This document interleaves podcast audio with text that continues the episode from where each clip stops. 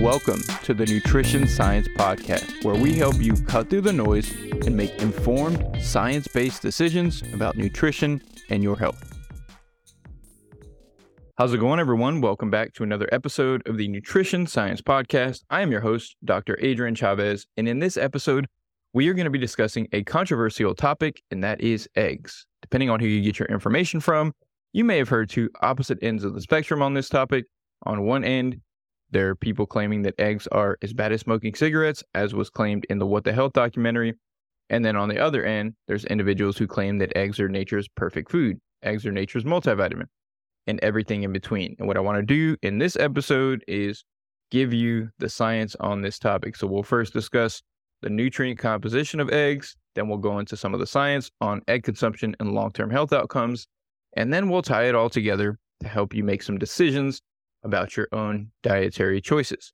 Before we get into it, I want to thank you all for tuning in today. I know I've been incredibly inconsistent with this podcast over the last few years. And the truth is, it's just really hard for me to keep up with this because the podcast requires a lot of time and I make no money from it. So, what I'm doing from here forward is I've now hired some help with the production of this podcast, and that is going to help me be more consistent because it takes away some of the time, effort required on my end. However, I'm still not making money from this, and this is costing me money to produce this. Now, I really enjoy podcasts because they allow me to go into more detail about topics and help you understand them better. However, I can't continue to um, pay money to produce this and spend time doing it. So I'm going to ask you all if you enjoy this show and this is something that you really appreciate and you want to see these episodes continue in the future, I'm going to leave some options for supporting the show in the show notes. So if you go to the show notes, there's going to be a few links for options that you can use to help support the show. And that is going to be incredibly helpful for me if you all could help offset some of those costs. I'm also in the future going to consider running some ads. I just want to give you all a heads up. I've never really run ads on my podcast before, but I've also not been consistent with it because of the fact that um, it's it just not sustainable because it costs a lot of time and it's costing me money now. So I want to make this sustainable so that I can get this information out to you so that I can be consistent with the show. And it would be incredibly helpful if you all could support the show as well. With that said, let's go ahead and jump into the content of the show. So, first, let's discuss the nutritional content of eggs. So, truly, eggs are a pretty nutrient dense food. They they're high in various phospholipids, proteins, vitamins, minerals, antioxidants. One large egg provides 75 calories, six grams of protein, some of them about seven, and 1.5 grams of saturated fat, 211 milligrams of cholesterol. So these are the saturated fat and cholesterol we'll discuss a little bit later. These are some of the potential negative components of eggs. And on the other end of the spectrum, in terms of nutrients, it provides 23% of our daily needs of selenium. It provides 14% of our daily needs of riboflavin, 11% of our daily needs of B12, 10% of our daily needs of phosphorus, and 5 to 10% of our daily needs of vitamin A, folate, B5, and iron. So this is a very nutrient dense food. Eggs are also a rich source of choline. They are the number one source of choline. They provide 150 milligrams of this nutrient, and choline is incredibly important for cellular maintenance and growth across life stages, particularly among pregnant women. So, pregnant women are recommended to supplement with choline, and eggs can provide the amount needed with just a few eggs per day. And so, this is a very, very important nutrient for various life stages, and eggs are a rich source of this, the number one source of choline. So, on the surface, eggs are a very nutrient dense food. However, the effect of a food on health outcomes uh, is more than just the individual components. So you'll see this a lot on social media where individuals will say, this food is high in this, so it's good for this. And yes, that that sounds like it makes sense. So for example, if you say, you know, beef is high in zinc and zinc is good for immune system. So zinc is good for or beef is good for the immune system. Beef is a healthy food. We don't look at food in that way when it comes to health. what we have to do is look at the whole food and what happens when individuals consume that food. That's the most important thing. So when you hear people isolate individual nutrients and then assign health benefits to a food based on that individual nutrient, that is not a scientific way to go about it. That is not how we look at nutrition and health outcomes. We don't base how a food impacts health outcomes based on single or a couple of nutrients that that this food has. So in this case, you could say eggs have choline and riboflavin, so they're a really nutritious food, and we should eat more of them because these things are needed for these you know outcomes. That sounds like it makes sense, but we really need to look at, like I said, consumption of the whole food. So that's what we're going to do. There's a couple of studies that were published last year, three massive studies that were published last year that we're going to cover, and we'll talk about that what those studies showed. So the first study was published again 2022.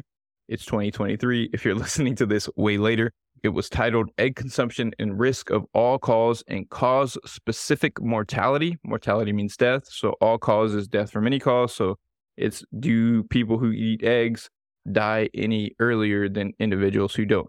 So, egg consumption and risk of all cause and cause specific mortality. And this was a systematic review and dose response meta analyses of prospective studies.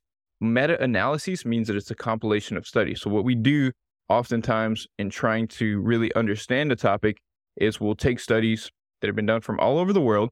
And these studies, they're called prospective studies because what they do is they evaluate someone's consumption of a food and then they track them over time. So they'll bring people in, they'll say, they'll ask them all about their diet, they'll put people in groups based on egg consumption, afterwards, basically statistically, and then we track in individuals who eat more eggs do they have better or worse health outcomes than individuals who eat less eggs?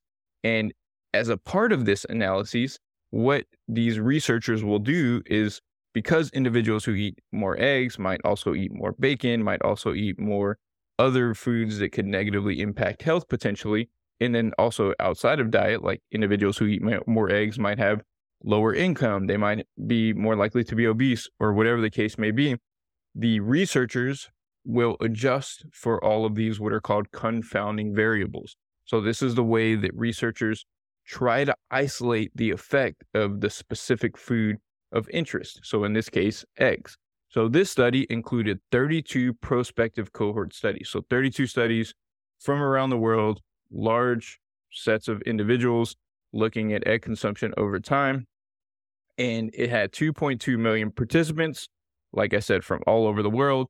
And what they found was that comparing the highest versus lowest egg consumption intake categories found that there was no increased risk of all cause mortality.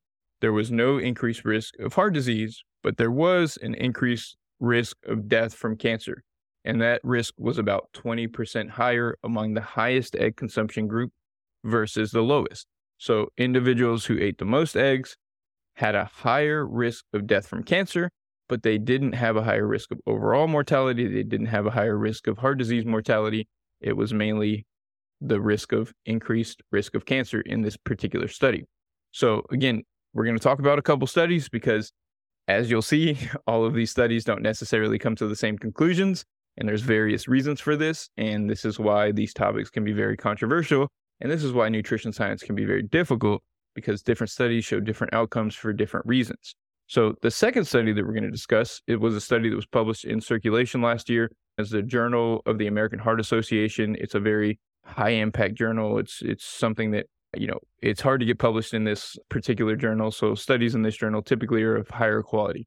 This one was published in Circulation. It was titled Associations of Dietary Cholesterol, Serum Cholesterol, and Egg Consumption with Overall and Cause Specific Mortality very similar type of analysis, except they were specifically looking at cholesterol levels in the diet or dietary cholesterol and eggs as opposed to just eggs. This study included 3.6 participants and reported that egg consumption at an additional 50 grams per day, which is about one large egg, was associated with a 4% higher risk of death from heart disease. But this was only isolated to US studies. So in the European studies, that risk of death was not significant. It was slightly higher, but not significant. And in Asian studies, it wasn't even higher. So individuals, the higher egg consumption groups in eggs, in Asian studies don't show increased risk.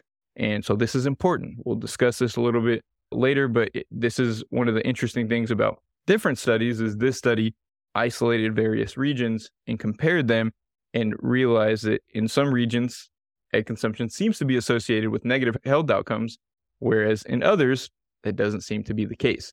So again, we'll discuss this a little bit more later, but just keep that in mind. In this study, there was a slight increased risk of cardiovascular disease, but there wasn't an increased risk of cardiovascular disease among Asian cohorts. And among the European studies, the risk was slightly elevated, but it wasn't statistically significant. Another study that was published last year again, this one was published by Mofrad and colleagues, and it was titled Eggs and Dietary Cholesterol Intake and Risk of All Cause and Cardiovascular and Cancer Mortality and this was again a systematic review and dose response of prospective cohort studies. This study showed that with intake of an additional one egg per day, there was a 7% higher risk of all cause mortality and a 13% higher risk of cancer mortality. But there was no increased risk of cardiovascular disease mortality. And they also found that there was little evidence for any increased risk at half an egg per day and it was at one egg per day where the increased risk started to show up. So this is another important one. Dose response meta analysis is what's important in this one is they're looking at smaller egg consumption. They were looking at okay, is half an egg an issue? Is one an egg one egg a day an issue? And what they found was that at one egg per day, that's when these risks started to show up. So again, this is why this topic can be so challenging is this is showing slightly higher all cause mortality, slightly higher cancer risk. Another study showed slightly higher cardiovascular disease. And the other study showed not higher cardiovascular disease, but only an increase in cancer risk. So these studies tend to slightly produce different outcomes based on what type of studies they included, what they adjusted for in the analyses, and the dose of egg consumption. So the first study was just comparing highest versus lowest. And in some studies, for example, like in Asian populations, the highest egg consumption is quite low. It's going to be much less than that one egg per day. So when they when they isolate a group with the highest egg consumption, the average egg consumption in Asian populations tends to be low. And this is a reason why sometimes these dose response studies where they're looking at the effect of they're not comparing highest versus lowest group, but they're looking at the effect of for every one egg that can produce potentially different outcomes. So we'll talk about that a little bit more after we go through this next study. But the next study I want to discuss, because cancer's come up a couple of times, there seems to be a pretty consistent association, positive association. It's not extremely strong, but there seems to be a pretty consistent positive association with cancer risk. And there was another study this one was published quite a while ago in 2015 in the British Journal of Nutrition. And this study looked at egg consumption in various types of cancer. And what they found was that at a consumption of about five eggs per day, there was an increased risk of breast cancer. And there was also an increased risk of ovarian cancer and fatal prostate cancer. So the breast cancer risk was only 4% higher in the individuals who consumed five eggs per week. It went up to 9% higher in people who consumed nine or more eggs per week. And for the ovarian cancer, it was 9% higher at, at a five egg per week amount. And then for the fatal prostate cancer, it was 47% higher among egg consumers. Now, this may sound, um, you know, 47% higher. That sounds really scary. However, fatal prostate cancer, the prevalence of it is very small. So a 47% increase in something that's incredibly, you know, the, the prevalence is small. So that could mean one in a thousand versus two in a thousand. And in this specific case, about I think it's about one in eight men may experience prostate cancer in their life. And then in terms of fatal prostate cancer, it's much less. And then the increase risk is going to be 47% among those very small amount of individuals who may experience, you know, fatal prostate cancer. So this, you know, sometimes you'll see statistics presented in, in this way where you'll see, you know, this is associated with 50% higher risk of this health outcome. but that health outcome is the prevalence of that health outcome is very low. So that's why oftentimes when you hear me talk about research, you'll typically hear me mainly talk about all cause mortality, total cancers. Sometimes we'll break up individual cancers a little bit, but when you get into very specific types of cancer where prevalence rates are, are lower, and then we're talking about, you know, increased risk of 40%, sounds really scary, but it's a lot less scary when we think about it in the context of if your lifetime risk of, of a specific cancer is 1% and you have a 30% increased risk or a specific behavior is associated with a 30% increased risk of that cancer, then that means you went from 1% to 1.3% in terms of lifetime risk. So there's what's called relative risk, which is that 30% or the 47% that I just discussed. That can seem scarier uh, than it actually is. And then when we look at what's called absolute risk, it's taking that relative risk, applying it to the prevalence of that specific outcome, and then looking at what is the true increase in your risk of this specific condition over the course of your lifetime. So this this is a way that sometimes statistics can be presented in a way that just sounds scarier than it is. I've discussed this on my social media a few times as well, but this is something that I want you to pay attention to because sometimes, you know, when it's a, when it's heart disease, when it's cancer, when it's diabetes, when it's all cause mortality, these are going to happen. Like no one, no one doesn't die. That's 100% of individuals. So if there's a 2% difference and, and everyone dies and you see a 2% difference in mortality and there's a 100% chance you're going to die at some point, that makes a difference. Whereas if there's a 30% increased risk of something that you have one in a hundred chance of occurring in your lifetime, completely different story. So again, that's why you'll mostly hear me talk about because heart disease, cancer, mortality, respiratory diseases. These are like the primary outcomes that tend to be the primary causes of death and the things that we want to focus more on in terms of long term health outcomes and looking at the bigger picture. Because if we isolate, and this is just isolating, as I mentioned earlier, with isolating nutrients, but isolating specific health outcomes can also make things just sound very scary. So let's talk about this. So there's an increased risk of cancer. This is this is pretty well established. If you eat one or more eggs per day, there's a slight increased risk of cancer. This is consistent across studies. The amount of increase can vary across studies, but somewhere between 5 to 10, 15, 20% at the very most. I don't think that the, the 20% is on the very high end. Most studies are in that 5 to 10% range, maybe a little bit less than that, 4 to 10% range but it's consistent. And so when we see these consistent associations, we know there's something there. With the heart disease, those studies are more inconsistent. Some studies show increased risk, some don't.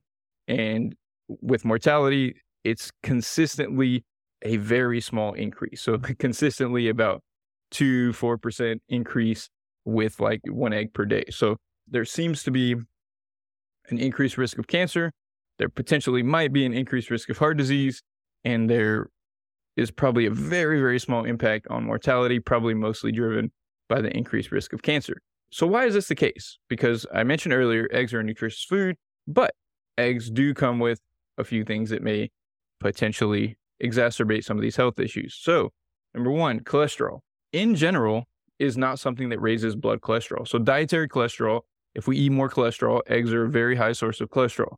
But we have recognized over the years that when we eat more cholesterol on average, individuals don't tend to experience increases in blood cholesterol. So if we take a couple hundred people, we they they feed them a little bit more cholesterol, that doesn't necessarily increase LDL cholesterol. However, it will in some individuals. So there are individuals who uh, would be considered hyper absorbers of cholesterol and so when those individuals, let's say you're eating two eggs per day, 400 milligrams of cholesterol, they're absorbing a lot of that cholesterol. Their liver, so normally our liver produces cholesterol and will absorb what it needs to meet our body's needs. Like there's a down regulation of cholesterol production when you eat more cholesterol. So you eat two eggs, your liver just produces a little bit less cholesterol. It offsets some of that increased cholesterol consumption. However, there are individuals who don't have that downregulation and absorb that cholesterol, and that can increase blood cholesterol. Another potential factor is the saturated fat content. There's not a lot of saturated fat, but if you're eating a couple of eggs per day, you're going to be getting some saturated fat from eggs, you know, three grams per day. And that, in the context of a diet that's already rich in saturated fat, may be something that causes that saturated fat level to go to further increase, which could have a negative effect on blood cholesterol levels and other factors as well. Because high saturated fat consumption can also negatively impact insulin sensitivity, can drive inflammatory markers and things like that. Saturated fat, it's not that if we eat any, it's harmful. It's if we eat above a certain threshold, that starts to elevate LDL cholesterol, that starts to have negative effects on insulin sensitivity and other factors as well. So, this is another reason, and this is why I think that the American populations tend to show worse outcomes with egg consumption, is because we're looking at a baseline diet that is higher in saturated fat. And also, individuals who are metabolically compromised already more likely to be metabolically compromised in Asian populations where that additional increase in saturated fat and cholesterol is having a deleterious effect. So this is, you know, two of the potential explanations. The other one is choline. So choline can get converted into what is called TMAO. And TMAO is an independent marker for heart disease. And it's also the choline specifically is upregulated. So choline consumption is upregulated in cancer cells, and consumption of eggs is thought to provide some of the additional choline that these cancer cells might potentially need in order to thrive. So these are some of the potential explanations. So the higher cholesterol level that can lead to elevated LDL cholesterol. And this is well documented. There was a study published in 2020. This was a meta analysis. This is a different type of study. So, this one was published in the Journal of Food Biochemistry. And in this study, they fed into, so they looked at the studies where people were fed eggs. So, there's, as I mentioned earlier, the prospective studies where we eh, look at people eating eggs over a long period of time. Um, but we also have what are called randomized controlled trials where we feed people eggs and we feed one group eggs, we feed another group egg substitute that doesn't have the cholesterol and saturated fat and choline. And then we compare the two groups and look at those outcomes. And what that study showed was that one egg per day increases LDL cholesterol. And again, this is going to vary between person to person. I haven't, we'll discuss this in another episode. We'll talk about saturated fat and in response to saturated fat. But some individuals when they eat more saturated fat and cholesterol, their cholesterol will go up. Doesn't happen in everyone. But in those individuals who's who are eating more saturated fat and cholesterol and then oh, through the eggs and it's driving their LDL cholesterol up, those are probably the individuals who are most susceptible to the negative effects of higher egg consumption. So those are some of the mechanisms that we think may be responsible for some of these slight increases in risk in cancer, potentially heart disease, potentially mortality, is the cholesterol, the saturated fat, and potentially the choline and the effect that that can have on various health outcomes as well. Because I mentioned choline gets converted to TMAO, which is an independent risk factor for heart disease.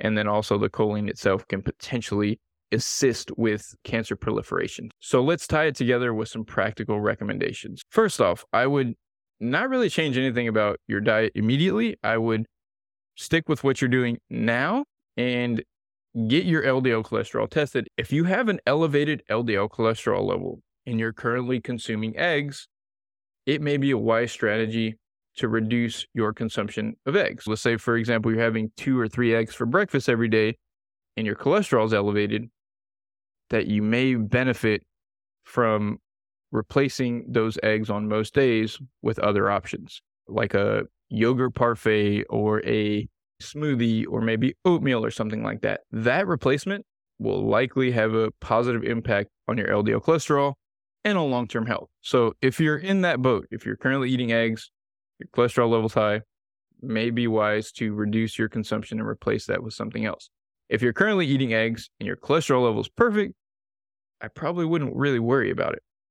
If you're not eating eggs and you are perfectly fine not really eating eggs or eating you know, very small amounts of eggs, cholesterol levels fine. Wouldn't really worry about it. Eating more, for any specific reason, you can get the nutrients from eggs through other foods, except there's one exception here. The only group of individuals who I would actually encourage to consume eggs if you're not are pregnant women because of the choline. But outside of that, like if you're uh, someone who just doesn't necessarily enjoy eggs or it's just not a part of your diet right now, it's not something that I would purposefully add more of in your diet. And if you are consuming them, I would recommend consuming less than that one egg per day threshold where there seems to be some increased risk in these various health outcomes. Now, as I mentioned earlier, if you're already consuming a couple eggs per day and you have no elevated LDL risk, your LDL's optimal and, and there's no issues there, I, I wouldn't really worry about reducing consumption. Now, there may still be some risk associated with the choline consumption and things like that, but you're not experiencing the elevation in LDL cholesterol that could be driving some of this risk as well. So you're probably protected from some of this just based on genetics, based on your baseline metabolism, based on the overall composition of your diet. And if you're not consuming a lot of saturated fat and cholesterol overall, and eggs are one of your only sources, it's probably not going to have a major impact. So that's where I say I wouldn't worry too much about changing up your dietary choices unless you really want to.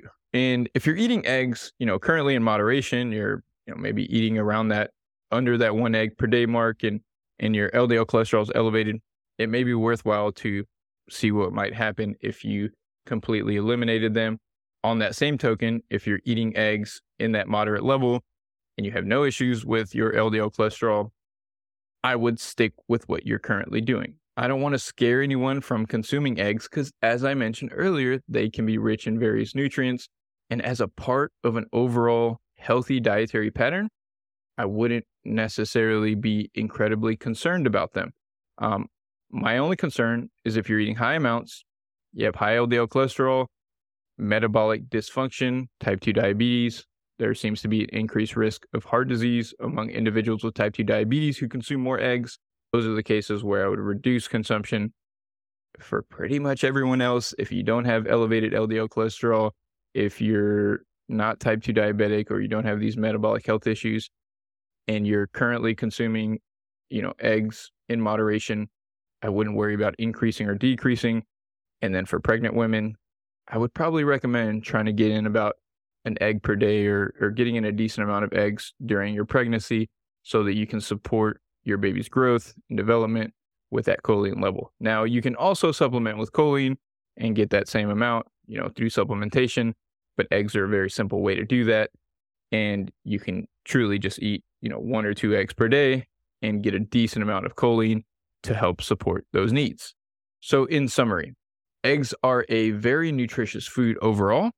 However, they have been associated with slightly higher risk of cancer, potentially slightly higher risk of heart disease among US populations for the reasons I discussed earlier, and then also potentially slightly higher risk of mortality if you're consuming about one or more eggs per day.